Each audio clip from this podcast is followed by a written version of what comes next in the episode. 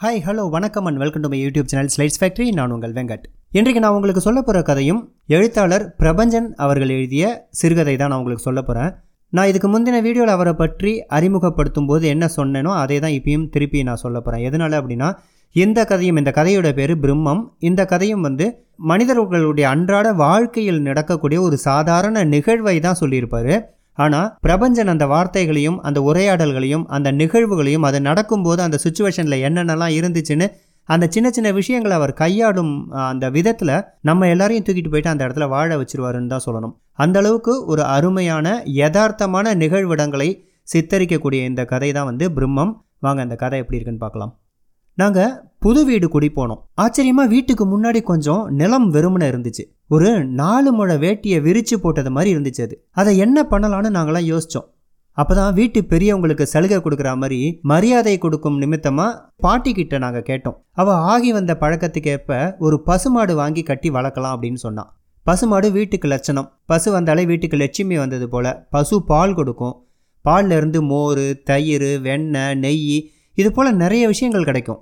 பசு பெய்யறத மூத்திரம்னு கூட சொல்லக்கூடாது. அதை கோமியம்னு சொல்லணும். அந்த காலத்தில் மனுஷர்கள் வீட்டுக்கு ஒரு பசு வளர்ப்பாங்க. இப்போலாம் மனுஷர்கள் ரொம்ப மாறி போயிட்டாங்க. பாட்டியோட இந்த கருத்தை அம்மா ஒரே அடியில் அடித்து வீழ்த்திட்டா. காலம் பூராவும் இந்த குடும்பத்துக்கு உழைச்சி உழைச்சி உருக்குலைஞ்சு ஓடா தேஞ்சு போனது போதாதுன்னு இப்போ மாட்டு சாணி வேற அல்லணுமா அப்படின்னு கேட்டா. அவள் கல்யாணம் பண்ணி வந்ததுலேருந்து பார்த்துக்கிட்டு தான் இருக்கா. அவளோட நாத்திமார்கள் அவளை சந்திரமதியாக தான் படுத்தி வச்சாங்க. காலையில் நாலு மணிக்கு எழுந்திருக்கும் அவளை ராத்திரி சாமம் ரெண்டு மணிக்கு தான் படுக்க விட்டாங்க. ஊர் உலகத்தில் உள்ளது மாதிரி புருஷன் அவளுக்கு வாய்க்கல. நாள் கிழமைகளில் அவளுக்கு பட்டுப்படவை இல்லை. கண்ட கழிசடைகள் எல்லாம் வைரமாக போட்டுக்கிட்டு ஜொலிக்க சாதாரண பவுனுக்கே இவள் அல்லாடுறா. கல்யாண காட்சிகளில் அவள் தான் எவ்வளோ அவமானப்படுத்தப்பட்டிருக்கா. கடைசி அம்மா வாய் வழி காரணமாக நிகழ்காலத்துக்கு திரும்பி ஒரு வெண்டை இல்லைன்னா ஒரு கத்தரி இல்லைன்னா ஒரு தக்காளி செடி போடலாம். கறிக்காவது உதவும். கொத்தமல்லி கூட போடலாம் தான் அப்படின்னா. சவுந்தரா என்னோட தங்கையோட பேர். இதை கடுமையாக ஆட்சேபிச்சாவ. ஹோம் சயின்ஸுங்கிற அபூர்வமான ஒரு கல்வியை கற்பவளவ தோழி வீட்டில் மல்லிகை கனகாம்பரம் ரோஜா செடிகள் இதெல்லாம் போட்டிருக்காங்க. மல்லிகை ரோஜா கனகாம்பரம் பறித்து தரையில் வச்சுக்கிட்டு காலேஜ் போகலாம் ரம்யமாக இருக்கும். பூக்கள் அற்புதமானவை. அழகை ரசிக்க தெரியணும். கத்திரி வெண்டை எல்லாம் வெறும் சோத்துக்கு தான் ஆகும். மனிதன் சோத்தால் மட்டுமே ஜீவித்திருக்க மாட்டான். சௌந்தர்யா கனவுகளை தின்று வாழ்பவள். எந்த முடிவுக்கும் வராமலே சபை கலைஞ்சு போச்சு. எங்கள் எல்லாருக்கும் சிந்திக்கவும் செய்யவும் அநேக காரியங்கள் ஏறிட்டு போயிடுச்சு. இரண்டு நாள் கழித்து அப்பா சாயங்கால பொழுதில் எங்களை அழைச்சி காலியாக கிடக்கும் நிலத்துல முருங்கை நடலாம் அப்படின்னாரு. முருங்கை மரம் இருக்கிற மரங்கள்லேயே ரொம்ப சிறந்தது. வேறு அதிகமாக விட்டு மதுளையோ வீட்டோட அஸ்திவாரத்தையோ தாக்காது. இடத்த அடைக்காது. முருங்கைக்கீரை கீரைகள்லேயே ரொம்ப விசேஷமான ஒரு கீரை. கபத்தை கரைக்கும். கால்சியம் சத்து அதிகமாக இருக்கக்கூடிய கீரை. கந்தசாமி முதலியார் கூட எழுதியிருக்காரு. காயை பற்றி சொல்ல வேண்டியதே இல்லை. சாம்பார் வைக்கலாம் வாசனை ஊற கூட்டும் காரக்குழம்பு வைக்கலாம் தேங்காய் துருவல் போட்டு கறி பண்ணலாம். வீட்டு முகப்பில் மரம் ஒரு அழகை கொடுக்கும். நிழலும் தரும். அதோடு இல்லாமல் வீதியை ஒட்டிய அறைக்கு எப்போவுமே வெயில் வராது குளிர்ச்சியாக இருக்கும். அப்பாவுக்கு முருங்கை பிடிக்கும். எனக்கும் பிடிக்கும் அம்மாவுக்கும் பிடிக்கும் பிடிக்காதுன்னு இல்லை. அடுத்த நாள் காலை அப்பாவோட சிநேகிதர் வீட்டில் இருந்து அவரோட பையன் ஒரு முருங்கை கிளையை உடச்சி கொண்டு வந்தான். அப்பாவை எழுப்பி கொடுத்தான். அப்போது நாங்களாம் தூங்கி எழுந்து காப்பி சாப்பிட்டுட்டு இருந்தோம். அன்னைக்கு வெள்ளிக்கிழமை வேறு அமைஞ்சிருந்தது. அம்மா ஸ்நானம் பண்ணி கூந்தல் முனையில் ஈரம் போக துணி சுருட்டி கட்டியிருந்தா. மஞ்சள் மினுக்கிய அவள் வழக்கத்துக்கு விரோதமாக சிரிச்சுக்கிட்டு இருந்தாள் அதன் காரணமாக அவள் ரொம்ப அழகாக தெரிஞ்சா. முருங்கைக்கிளை கொண்டு வந்த பையனுக்கு காப்பி உபச்சாரங்கள்லாம் நடந்துச்சு. அப்பா குளிக்க போனார். சாதாரணமாக அவர் அரை மணி முக்கால் மணி நேரம் குளிப்பார். அன்னைக்கு ரொம்ப சீக்கிரமாக குளிச்சுட்டு நீர் சொட்ட சொட்ட துண்டை இடுப்பில் கட்டிக்கிட்டு வெளியில் வந்தார். அப்பாட்ட ஒரு பட்டு வேஷ்டியும் பட்டு துண்டும் இருந்துச்சு. தாத்தாவோட திவச நாள்லேயும் பண்டிகை மற்றும் விசேஷ காலங்களில் மட்டும் அவர் அதை தான் அணிவார். மஞ்சளும் இல்லாமல் பழுப்பும் இல்லாமல் ரெண்டுக்கும் இடைப்பட்ட கலராக அது இருக்கும். வெயில் பட்டால் ஏதோ எரியறது மாதிரி மினுக்கும். வருஷத்தில் பத்து பன்னிரெண்டு நாட்களுக்கே அதன் பயன்பட்டு வந்தது. மற்ற நாட்கள்லாம் அலமாரியில் அது மடித்து வைக்கப்பட்டிருந்ததால் அதுக்குன்னு ஒரு தனி மனமும் குணமும் ஏற்பட்டிருக்கும். அதை அலமாரியை விட்டு எடுக்கும் போதெல்லாம் கற்பூர வாசனை பரவும். அப்பா அந்த வாசனையோடு இருக்கிறப்ப எங்கள் எல்லாருக்கும் அவரை ரொம்ப பிடிக்கும். அன்றைக்கும் ஏதோ விசேஷ தினம் போல் அப்பா அந்த வேஷ்டியை கட்டிக்கிட்டு துண்டை மேலே போத்திக்கிட்டு வந்தார். முருங்கை கொம்பு கொஞ்ச நாளைக்கு முன்னாடி தான் ஒடிக்கப்பட்டிருந்தது. அதுலேருந்து நீர் கசிஞ்சுது. பசிய மர வாசனை அதுலேருந்து வந்துக்கிட்டே இருந்துச்சு. மெல்லிய மேல் தோல் சிதைஞ்சு உள்ள பச்சை காண கிடச்சிது. அந்த சதுர நிலத்துல நடு பாங்கா அந்த கொம்பை அப்பா நட்டாரு. அம்மா அவருக்கு துணை செஞ்சான் அம்மா குனிஞ்சு அந்த முருங்கை கொம்பை பிடிச்சிட்டு இருந்தப்ப அவள் முதுகு பக்கம் தலையில் முடிஞ்சிருந்த துண்டோட ஈரம் பட்டு நனைஞ்சிருந்தது. அப்பா பள்ளம் தோண்டி கம்பை நட்டாரு. நாங்கள் வேடிக்கை பார்த்துக்கிட்டு இருந்தோம். சவுந்தரா ஓடி போய் வாளியில் தண்ணி கொண்டு வந்து கொம்பை சுற்றி மண்ணில் வார்த்தா. அம்மா மூணாவது வீட்டுக்கு ஓடி போய் மாட்டு சாணம் எடுத்துகிட்டு வந்து கொம்போட முனையில் அப்பி வச்சா. அன்னைக்கு காலை நேரம் பூராவும் எங்களுக்கு முருங்கையே விசேஷமாக இருந்துச்சு. அடுத்த சில நாட்களுக்கு நாங்கள் முருங்கையை பற்றி சுத்தமாக மறந்தே போனோம். முருங்கைங்கிற விஷயம் எங்கள் வாழ்க்கையில் இடம்பெற்றதாகவே எங்கள் யாரோட உணர்விலும் இல்லை. ஒரு நாள் காலை என்னை என்னோட படுக்கையில் வந்து எழுப்பினா சவுந்தரா. அவளுடைய குரல்லையும் அசைவிலையும் அவசரம் தெரிஞ்சுது. என்னை பிடிச்சு உலுக்கினா. சனியனே காலையில் வந்து ஏன் என் உசுரை எடுக்கிற? அண்ணா வந்து பாரு முருங்கை மரம் முளைச்சிடுச்சு. சுருக்கன நான் எழுந்து உக்காந்தேன். இருவரும் கீழே வந்தோம். முருங்கையை சுற்றி வீட்டார எல்லாருமே நின்றுட்டு இருந்தாங்க. பட்டை மரம் மாதிரியும் குச்சி மாதிரியும் தோற்றம் கொண்டிருந்த முருங்கை அதனோட பட்டையில பல்வேறு இடங்களில் பச்சை புள்ளியாக தளிர் விட்டு இருந்துச்சு கிளர்த்திக்கிட்டு வெளியேற துடிக்கும் உயிரின் உருவம் பார்க்க பரவசம் தந்துச்சு. தொட என்னோட விரல்கள் என்ன அறியாமல் நீண்டுச்சு. உஸ் அதை தொடக்கூடாது அப்படின்னு சொன்னா பாட்டி.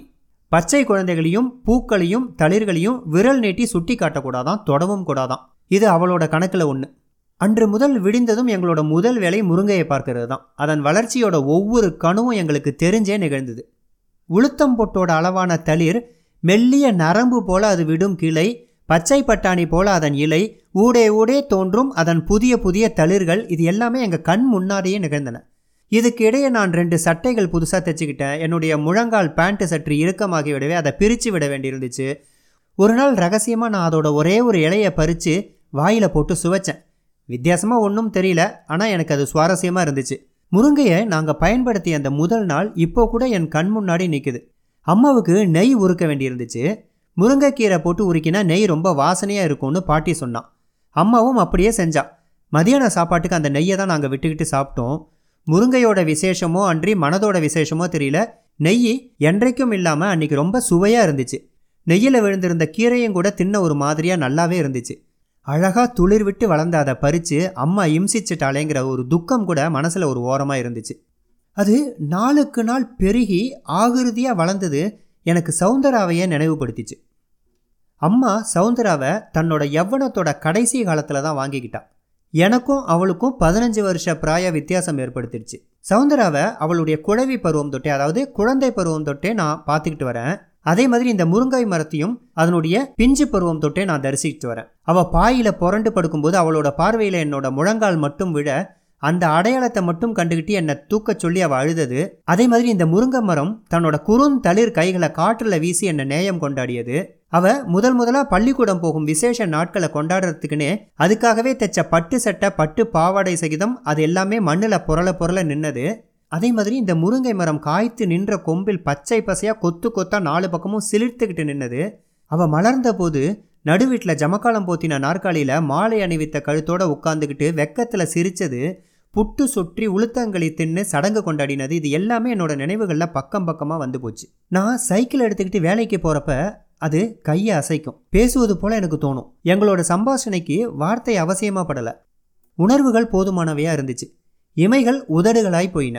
சவுந்தரா கூடத்து ஜமக்கால நாற்காலியில் உட்கார்ந்தது போல அதுவும் நின்றுட்டு இருந்துச்சு அதன் கால்களுக்கு இடையில் நிழல் திரண்டு இருந்துச்சு நானும் அப்பாவும் அதனுடைய கால்களுக்கு இடையில தான் சைக்கிளை நிறுத்துவோம்.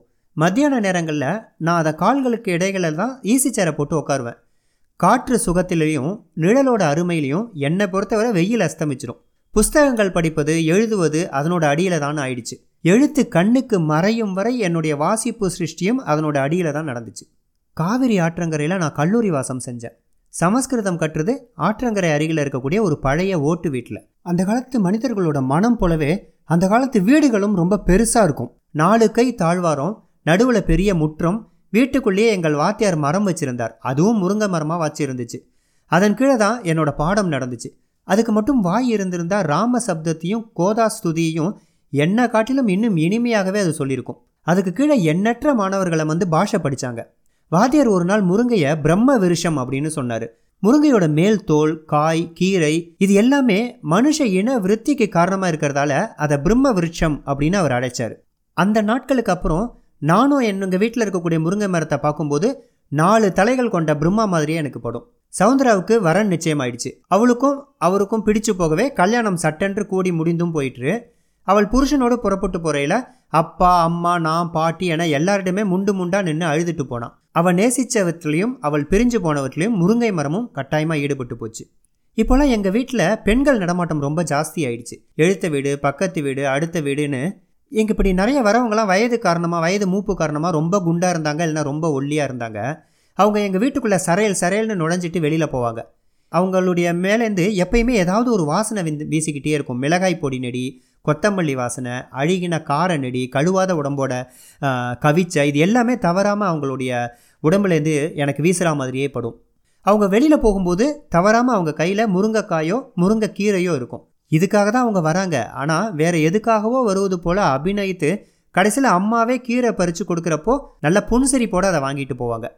பொதுவாக அம்மா அண்டை வீட்டுக்காரங்களோட வம்பு சச்சரவு எதுவுமே வச்சுக்கிறவ கிடையாது. அதில் அவளுக்கு நாட்டமும் இல்லை. அதனால் பெண்கள் அவங்கள வந்து புறக்கணிச்சே இருந்தாங்க.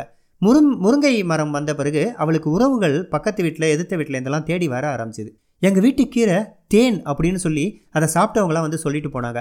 காய் மதுரம் அப்படின்னு சொன்னாங்க. அது தன்னை குறித்த பாராட்டாகவே ஆனந்தம் மிளிருமா அம்மாவுக்கு. அது மற்ற முருங்கை மரம் போல் ரொம்ப அடர்த்தியாக மிருக பலத்தோடு இல்லாமல் வானத்தை நோக்கியே வளர்ந்துச்சு. வானமே தன்னோட லட்சியம் போல் அது வளர்ந்துக்கிட்டு போச்சு. அதோட உச்சி வான கூரையை தொட்டாலும் எங்கள் மனசுக்கு அது தவிடும் குழந்தை தான் மனிதர்கள் ஒரு நாள் தங்களோட கோரை பற்கள் நிற மரங்களை எல்லாம் வெட்டி போட்டாங்க. கற்களை வச்சு சுவர் எழுப்பி தங்களோட வாழ்விடங்களையும் சாவிடங்களையும் அவங்களே அமைச்சுக்கிட்டாங்க. அதனால் பட்சி ஜாதிகள் வந்து கூடுகளை இழந்து வானத்தில் திரிய ஆரம்பிச்சது. இப்போ எங்கள் வீட்டு முருங்கை மரம் காக்கை குருவிகளுக்கெல்லாம் இல்லம் போல ஆச்சு. எங்கள் காதுகளுக்கு மனித இறைச்சலும் இயந்திர கூச்சலும் ஓசையாக இருந்த நிலை போய் பறவையோட நாதம் வந்து இனிமையான இசையாக மாறிச்சு. மாடியில் என்னோட அறையோட ஜன்னலை திறந்து வச்சுக்கிட்டு பார்த்தா முருங்கை மரத்தோட தலைப்பகுதி அழகாக தெரியும். என்னோட படுக்கையோட மேலே படுத்துக்கிட்டே நான் அதை பார்த்து ரசிக்க முடியும்.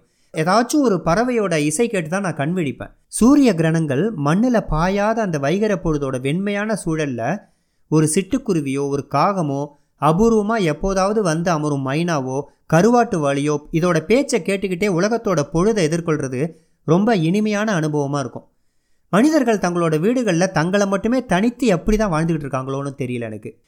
இந்த விடியற்காலை பொழுத மனிதர்களை விட பறவை ஜாதிகள் தான் ரொம்ப ஆர்வத்தோட ரொம்ப சந்தோஷத்தோட வரவேற்பதா நான் கருதுவேன். அவற்றோட உற்சாகம் விளையாட்டு மைதானத்தில் இருக்கக்கூடிய குழந்தைகளோட கும்மாளத்தை ஒத்து இருக்கும். ஒரு கிளையில இருந்து மறு கிளைக்கு சிறைகளை சிரித்துக்கிட்டு தாவும் அழகால நெஞ்ச நீவி விட்டுக்கும் சாயங்காலம் அவைகள் வேறு மாதிரி கூவும். ஒரு நாள் வாழ்க்கையை முடித்து விட்ட ஒரு திருப்தி சாந்தம் பொழுது முடிந்து விட்டதேங்கிற ஒரு ஆதங்கம் இது எல்லாமே அந்த பறவைகளோட சாயங்கால குரல்ல என்னால் பார்க்க முடியும்.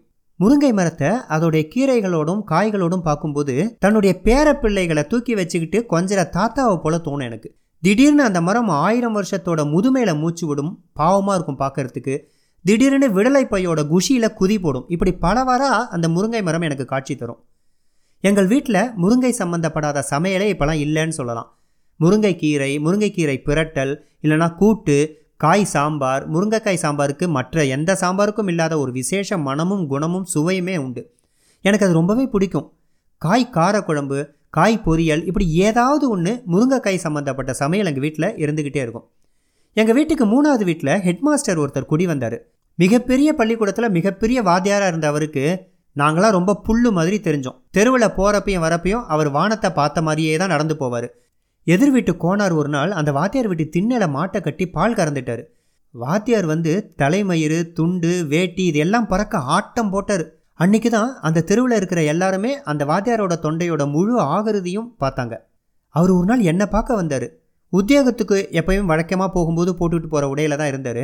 எலிசபெத் காலத்து ஆங்கிலத்தில் தற்கால கல்வித்துறையோட சீர்கேடு சினிமா மாவு மிஷின் குடும்ப கட்டுப்பாடு இது எல்லாத்தையும் பற்றி என்கிட்ட பேசிகிட்டு இருந்தார். இது எல்லாமே எனக்கு தவறாக தான் தெரிஞ்சிச்சு. என்ன பண்ணுறது அவரே பேசினார். பேசி முடிச்சுட்டு கடைசியாக அடடே முருங்கை மரம் அப்படின்னாரு. இதை நான் ஆமோதிக்க முடியாது இல்லையா? ஏன்னா அது முருங்கை மரம் தான். அவர் வீட்டுக்கு போகும்போது அவருக்கு கொஞ்சம் முருங்கை கீரையும் காயும் பறித்து கொடுத்தேன். அவருக்கு மேலும் கீழும் ரொம்ப அழகான பல்வரிசை. இப்போலாம் மாலை நேரங்களில் முருங்கை மரத்துக்கு கீழே நான் இளைப்பாற முடியாமல் போயிடுச்சு. ஏன்னா திடீர்னு வானம் நினச்சி நினச்சிக்கிட்டு மழை பெய்ய ஆரம்பிச்சது. காலம் அதோட கிரியைகளை ரொம்ப ஒழுங்காகவே செஞ்சிட்ருக்குன்னு நான் நினைப்பேன். காற்றில் ஈரம் கோர்த்து அறைக்குள்ளே இருப்பது தான் சுகமாக இருந்துச்சு. அதனால் நாங்கள் யாருமே வெளியிலேயே வரல. மரத்துக்கு கீழே நாங்கள் உட்கார்றதுங்கிறது கனவாயிடுச்சு. வெயில் காலத்தில் தான் அது நடக்கும் போல். ஒரு நாள் மழையில் அலுவலகம் போனேன் உள்ளே இருக்கிறப்பே பலத்த காற்று வீசிச்சு. ஜன்னல் கதவுகள்லாம் கட்டுப்படுத்த முடியாத மணிக்கு படபட படபடன்னு அடித்து ஒளி எழுப்பிச்சு. எல்லாம் முடிஞ்சு ஒரு அமைதி நிலவேச்சு. மதியானம் வந்து நான் உணவுக்காக வீட்டுக்கு வந்தேன். எங்கள் வீட்டுக்கு முன்னாடி சின்னவங்களும் பெரியவங்களுமா ஒரு பெரும் கூட்டம் திரண்டு இருந்தது. தெருவை அடைச்சிக்கிட்டு வீழ்ந்து கிடந்தது நாங்கள் வளர்த்த அந்த முருங்கை மரம். அதை அந்த தெருவில் விழுந்திருந்த அந்த மரத்தை பார்க்கறதுக்கு என்னால் கண்ணிலேருந்து தண்ணீர் வர ஆரம்பிச்சிருச்சு. அந்த முருங்கை மரத்தோட மெல்லிய கிளைகள் விரல்கள் போல தெரிஞ்சுது. பொட்டு பொட்டா பச்சை இலைகள் ஊடே வந்து பொட்டு பொட்டா தங்க நிறத்தில் மின்னக்கூடிய மஞ்சள் இலைகள் பழுத்து போன இலைகள்னு அந்த மரத்தை என்னால் தரையில் கிட தரையில் கிடந்த அந்த மரத்தை என்னால் பார்க்க முடியல. கீரைகளாகவும் காய்களாகவும் விறகுகளாகவும் அவங்கவுங்க தேவைக்கேற்ற மாதிரி அந்த மரத்துலேருந்து திரட்டிட்டு போனாங்க. நாங்கள் பார்த்துக்கிட்டு இருக்கும்போதே அந்த மரம் இருந்த இடமே தெரியாமல் சூன்யம் ஆயிடுச்சு அம்மாவும் அப்பாவும் பாட்டியும் தள்ளி நின்று வேடிக்கை பார்த்துட்டு இருந்தாங்க. நான் வழக்கமாக சைக்கிளை நிறுத்துகிற இடத்துல தான் போய் நிறுத்தினேன். நான் பொதுவாக முருங்கை மரத்தோட நிழலில் தான் சைக்கிளை நிறுத்துறது வழக்கம். ஆனால் இப்போ முருங்கை மரமே இடுப்பு ஒடிஞ்சு நின்றதுனால பாதி மண்ணில் புதஞ்சும் பாதி மேலே எழும்பியும் அது இருந்துச்சு. அதுக்கிட்ட சைக்கிளை நிறுத்த பிடிக்காமல் நான் வழக்கமாக நிறுத்துகிற இடத்துல நிறுத்தினேன். மறுநாள் காலை எழுந்து காப்பி டம்ளருடன் வரும்போது தான் அது இல்லாததோட தாக்கம் எனக்கு முழுமையாக புலப்பட்டுச்சு. நேற்றுக்கு இருந்து மரம் இன்னைக்கு இல்லை. மொட்டையாக அடி தண்டு மட்டும் இருக்குது கொஞ்ச நாள் போயிருக்கும். ஒரு நாள் காலை நான் காஃபி சாப்பிட்டுக்கிட்டே மாடியை விட்டு கீழே இறங்கி வழக்கப்படி டம்ளரோட முருங்கை மரம் பக்கத்தில் போய் நின்னேன். எனக்கு ஒரு ஆச்சரியம் காத்திருந்துச்சு. துண்டாக நின்றுட்டு இருந்த அந்த மர துண்டில் இருந்து ஒரு இடத்துல சின்னதாக கிளை விட்டு இருந்துச்சு ஆமாம் உயிர் தான் அது. நண்பர்களே பட்டண கதையை இப்படி முடிக்கிறார் பிரபஞ்சன். ஆம் நம்பிக்கை என்கிற துளிர் எந்த இடத்திலும் எப்பொழுது வேண்டுமானாலும் முளைக்கும். ஆகவே நாம் அனைவரும் நம்பிக்கையோடு இருப்போம். துயரம் வந்தால் துவள வேண்டாம். சந்தோஷம் வந்தால் குதிக்க வேண்டாம். இந்த நடுநிலையை விளக்கக்கூடிய கதையாக இந்த முருங்கை மரம் பற்றிய பிரம்மம் என்கிற அந்த கதை இருக்கும் என்ற நம்பிக்கையில் அடுத்து ஒரு அருமையான கதையுடன் உங்களை சந்திக்கும் வரை உங்களிடமிருந்து விடைபெறுவது உங்கள் வெங்கட். தேங்க்ஸ் ஃபார் வாட்சிங்